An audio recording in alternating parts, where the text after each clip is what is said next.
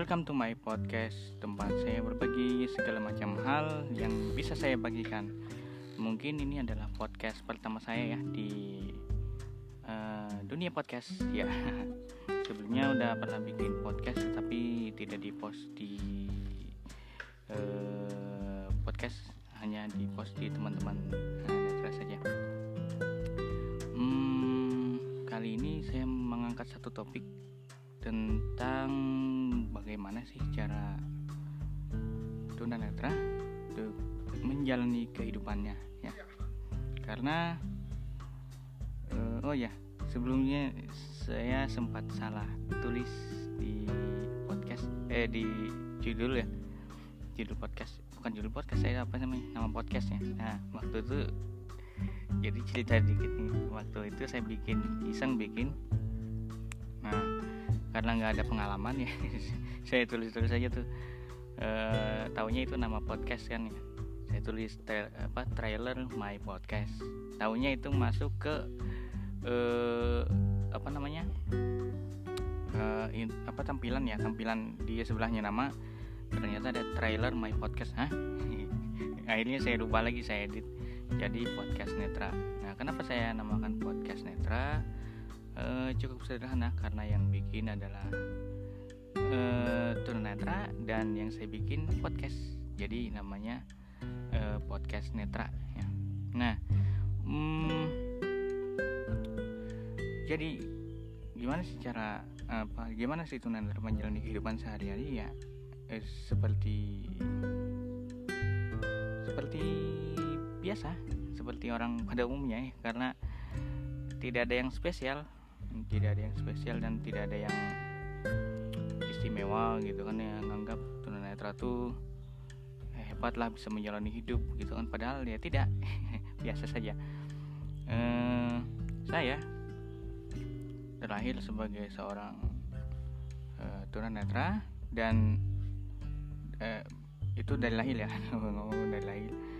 Nah sewaktu saya kecil sampai saya sekarang ya tidak ada apa namanya hmm, istilahnya keluhan ya. Nah beda uh, beda beda halnya kalau kalau si tunanetra itu biasanya faktor uh, kecelakaan ataupun faktor hmm, yang lain. Nah itu biasanya ada, ada keinginan untuk kembali menjadi non tunanetra uh, non tunanetra ataupun yang melihat gitu menjadi awas.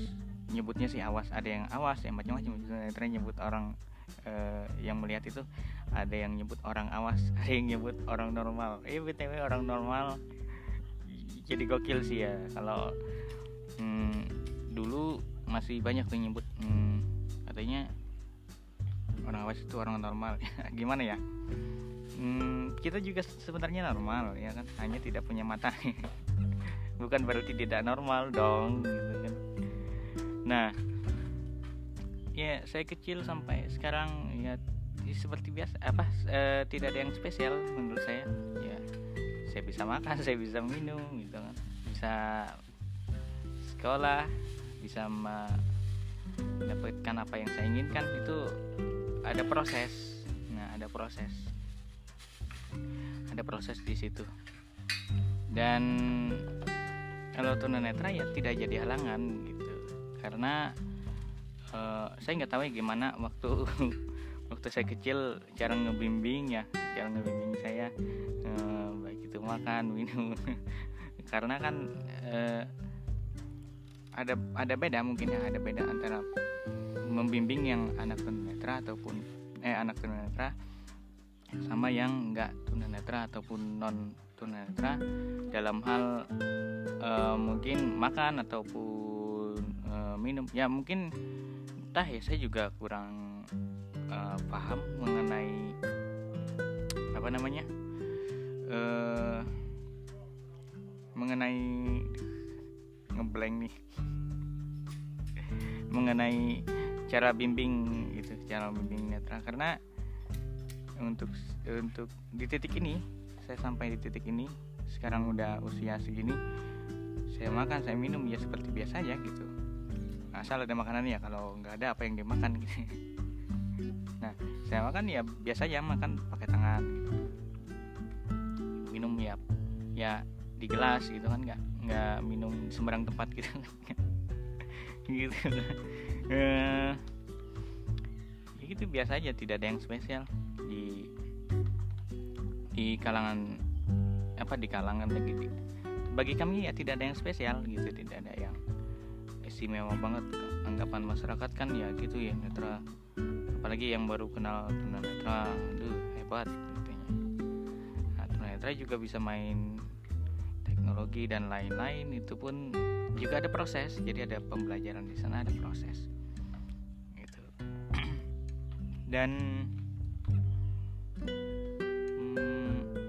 banyak sekali anggapan yang apa istilahnya kurang tepat ya karena ya menganggap uh, tunanetra itu sangat istimewa padahal ya biasa saja tidak ada yang lebih gitu. Ya. kita belajar seperti biasa di sekolah untuk yang masih sekolah untuk yang informal uh, belajar bimbingan pijat ataupun yang lain. Nah ini nanti saya bahas di kemudian hari ya di podcast podcast selanjutnya tentang uh, tunanetra dan pijat. Dan uh, apa sih yang bisa dilakukan tunanetra selain uh, apa namanya pijat dan pandangan masyarakat tentang tunanetra itu waduh sangat banyak sekali yang bisa dibahas itu nah hmm, jadi seperti itu tidak ada yang istimewa gitu kan. Kita belajar seperti biasa ya. Ke kelas memakai baju ya baju apa namanya baju seragam seragam sekolah ya kan kalau yang sekolah. Nah ini eh, yang yang teman-teman bingung mungkin ya. Gimana cara tunanetra itu bedain baju ini seragam ini bukan ya kan. Nah padahal itu kan susah ngebedainnya nah. Biasanya dari ada tanda-tanda. Nah, dari ke dekat leher tuh biasanya. Itu kan ada ada yang agak keras gitu ataupun agak uh, gimana ya? Hmm, agak nggak agak apa namanya? Bukan lembut ya? Iya lembut lah lembut kemudian. Dari tekstur baju juga ketahuan gitu kan. Ataupun yang uh, low vision bisa ngelihat dari warna. Nah tunanetra juga terbagi lagi. Juga terbagi. Ada yang totally blind atau buta total ada yang low vision. Yang low vision itu bisa masih bisa melihat cahaya warna kemudian uh, benda-benda kalau low visionnya agak jauh ya. Kalau yang totally blind itu sama sekali tidak melihat. Tidak melihat cahaya ataupun warna ataupun apa. Ya, cahaya aja nggak bisa pergi warna ya kan kalau saya termasuknya nggak tahu apa ya karena saya masih bisa lihat cahaya masih bisa lihat warna walaupun dekat. Uh, walaupun tidak semua warna hanya beberapa saja sih ya. Uh, dan apa namanya? Saya juga bingung saya masuknya ke mana ya setengah-setengah mungkin ya. Itu bisa melihat warna. Hmm, itu yang totally blind. Nah totally blind biasanya uh, tergantung juga ada yang dari lahir ada yang uh, disebabkan uh, disebabkan oleh faktor-faktor ya. Kalau yang disebabkan oleh faktor-faktor itu ya awalnya non tunanetra ya kemudian tunanetra entah dari faktor uh, penyakit ataupun ada kecelakaan ataupun apa. Nah itu uh, yang totally blind biasanya uh, yang langsung totally blind ya itu mengalami uh, depresi kadang ya depresi dikit. Uh, kalau kalau dia istilahnya nggak ikhlas untuk menerima keadaannya itu kadang-kadang depresi. Depresi walaupun nggak ini ya tapi nanti uh, bisa bisa balik lagi lah bisa nggak depresi lagi. Nah tetapi beda halnya kalau dari lahir hmm, udah seperti itu gitu. Misalnya dari lahir dia dia udah bisa lihat cahaya. Eh bukan maksudnya gini bukan dari lahir dia udah bisa dia netranya dari lahir hmm. pas dia, dia gede dia bisa ngelihat hmm, cahaya atau warna ataupun apa. Tapi hmm, itu tuh netra gitu nah itu ya menjalani kehidupan ya seperti biasa aja. Nggak ada nggak ada apa namanya nggak ada uh, istilahnya aku aku beda sih gitu kan.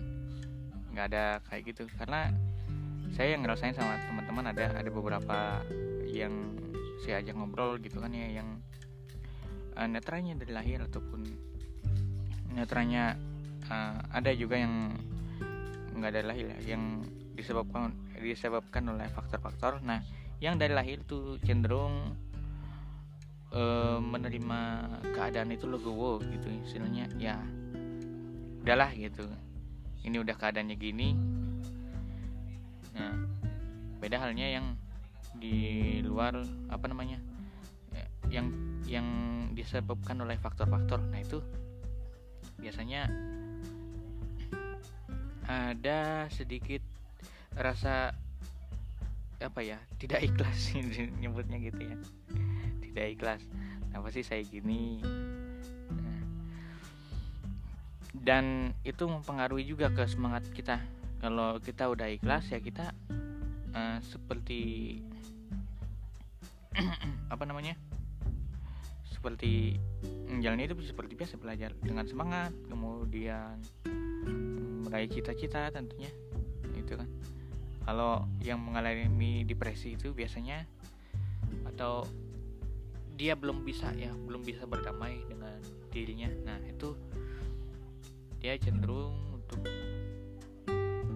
apa namanya mengurung diri di kamar kemudian yang menutup diri dari lingkungannya padahal tidak baik seperti itu ya. Sangat tidak baik karena ya ruginya dari kita sendiri gitu. Ruginya ke kita. Karena kita ya apa ya namanya kita menutup diri kan gitu jadi kita kuper kemudian apa namanya ya teman-teman teman-teman yang pernah ini juga yang pernah eh apa teman-teman yang yang biasa apa gimana sih ngomongnya? Hidup hebat ya teman yang pernah yang suka main sama kita gitu kan di waktu kita uh, nonton netra misalnya saya waktu uh, apa misalnya saya baru jadi tunanetra nih nah, disebabkan oleh faktor-faktor.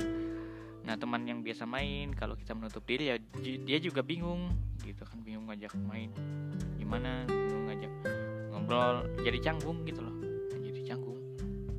Yang beda halnya kalau kita udah bisa mem, uh, berlamai dan ya udah bisa menerima uh, keadaan gitu. Ya kita bisa kita masih bisa tetap berteman dengan uh, teman-teman main kita. Masih bisa bercanda-bercanda gitu kan. Tapi kan diajak gimana tuh kalau diajak? Nah kalau diajak um, marah ini masih banyak nih. Tunanetra. Tapi beda halnya kalau yang ngejek itu bukan tunanetra ya. Eh sorry. Beda halnya kalau yang ngejek itu sesama netra gitu. Itu uh, cenderung tidak baper. Tapi kalau diajak uh, di luar apa non netra itu biasanya langsung baper. Itu banyak banget. Jadi eh, tidak terima gitu ya tidak terima dengan ejekan. Tapi dia dia udah bisa menerima keadaan cuman tidak terima dengan eh, ejekan tersebut. Jadi baperan ya baperan. Nah ini ya, sebenarnya tidak baik juga sih karena uh, jadi gampang dibully. Jadi gampang dibully ya. Nah, gampang dibully. Harusnya saya saya baru menemukan ini ini ya. Hmm, semenjak beberapa tahun ke belakang nih. Nah jadi walaupun diajak kita harus bisa balas ejek gitu. Harus bisa balas ejek. Dan eh dasar lu buta. Lah emang iya gitu gituin aja ataupun gimana gitu. Jangan dibuat baper karena kalau dibuat baper orang makin gampang malah ngejek gitu. Ini buat teman-teman yang ngedengerin podcast yang ngedengerin mungkin uh, teman-teman tunanetra ya jangan baper lah kalau diejek kalau bisa balas ejek kalau enggak diamin aja udah gitu. Kalau bisa kan uh, orang jadi wah dia nggak mempan nih diajak gitu kan. Kalau didiamin aja ya boleh juga gitu. Tidak tidak apa namanya tidak ingin nyari masalah. Ya kita diamin aja kan bisa.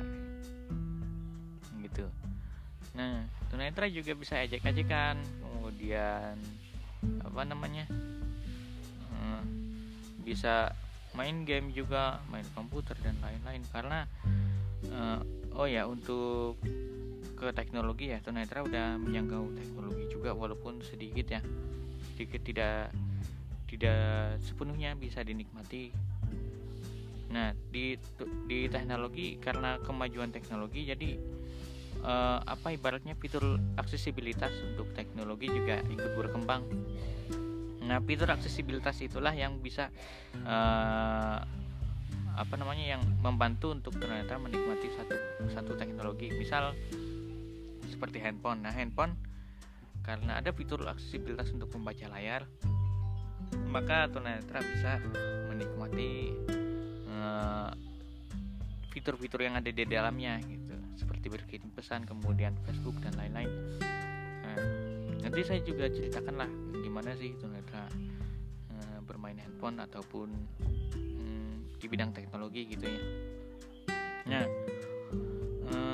tunanetra juga bisa demo seperti yang sekarang-sekarang ini ya ada uh, apa istilahnya tidak ini kesalahan dari Kemensus yang mengubah uh, eh, PSBN Guna menjadi Balai Rehabilitasi Sosial. Nah, eh, di sini Kemensus eh, yang salah ya karena gimana ya? Eh, bukan berarti saya netra kemudian membela membela yang netra bukan. Karena emang faktanya di sini hmm, ada kesalahan dari Kemensus gitu. Nah Kemensus kan mengubah bagi lo yang nggak tahu ya Kemensus kan mengubah PSBN Wiataguna. Nah bagi yang nggak tahu PSBN PSBN itu adalah Panti Sosial Bina Netra nah PSBN Wiataguna Bandung menjadi Balai Rehabilitasi Sosial. Nah yang mana layanan yang di PSBN yang awalnya dari nah, SD SMP SMA sampai kuliah kemudian nanti ada informal itu dipangkas. Nah, SD SMP SMA nya dihilangkan yang formal. Nah yang informalnya tetap yang pijat. Nah itu dipangkas jadi enam bulan. Enam bulan saja. Dan khusus apa namanya dan uh, bagi tunanetra sendiri nah ini dari sudut pandang saya ini karena saya netra itu enam bulan nggak bisa nggak bisa dipangkas enam bulan itu nggak bisa. Jadi katanya kan uh, bukan katanya saya faktanya gitu di di lapangan.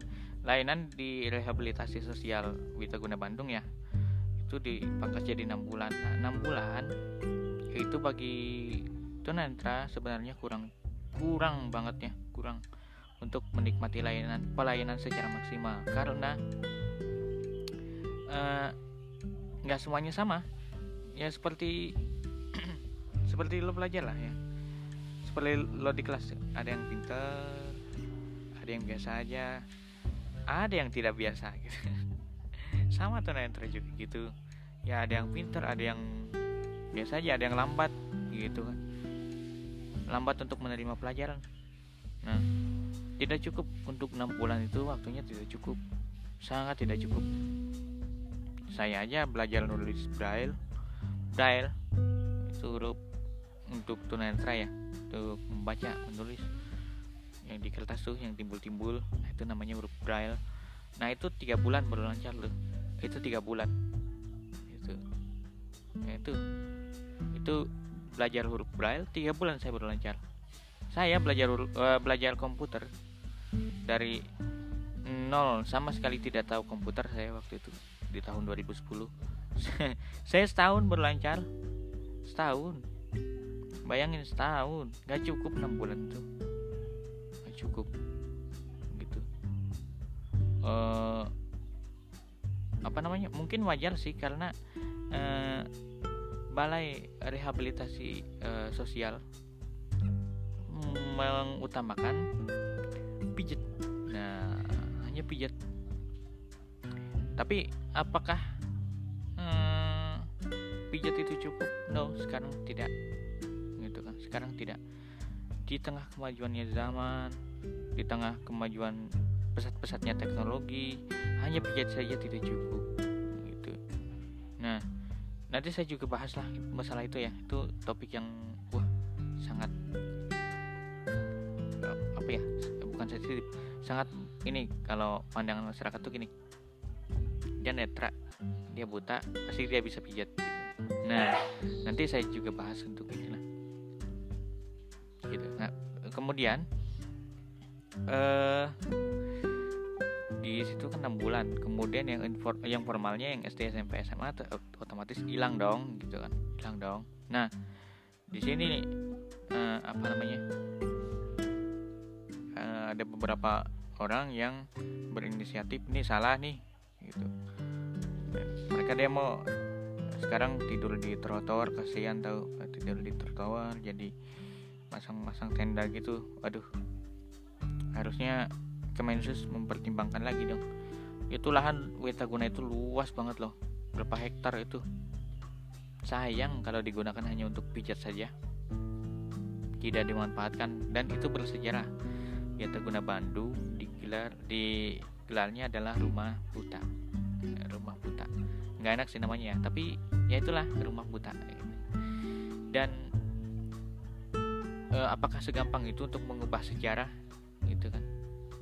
Untuk mengubah PSBN udah di nih PSBN menjadi rehabilitasi sosial gitu. Sangat tidak wajar Kemensos tidak wajar nah uh, tapi gini pro, uh, bukan problem ya ada pro dan kontra di sini.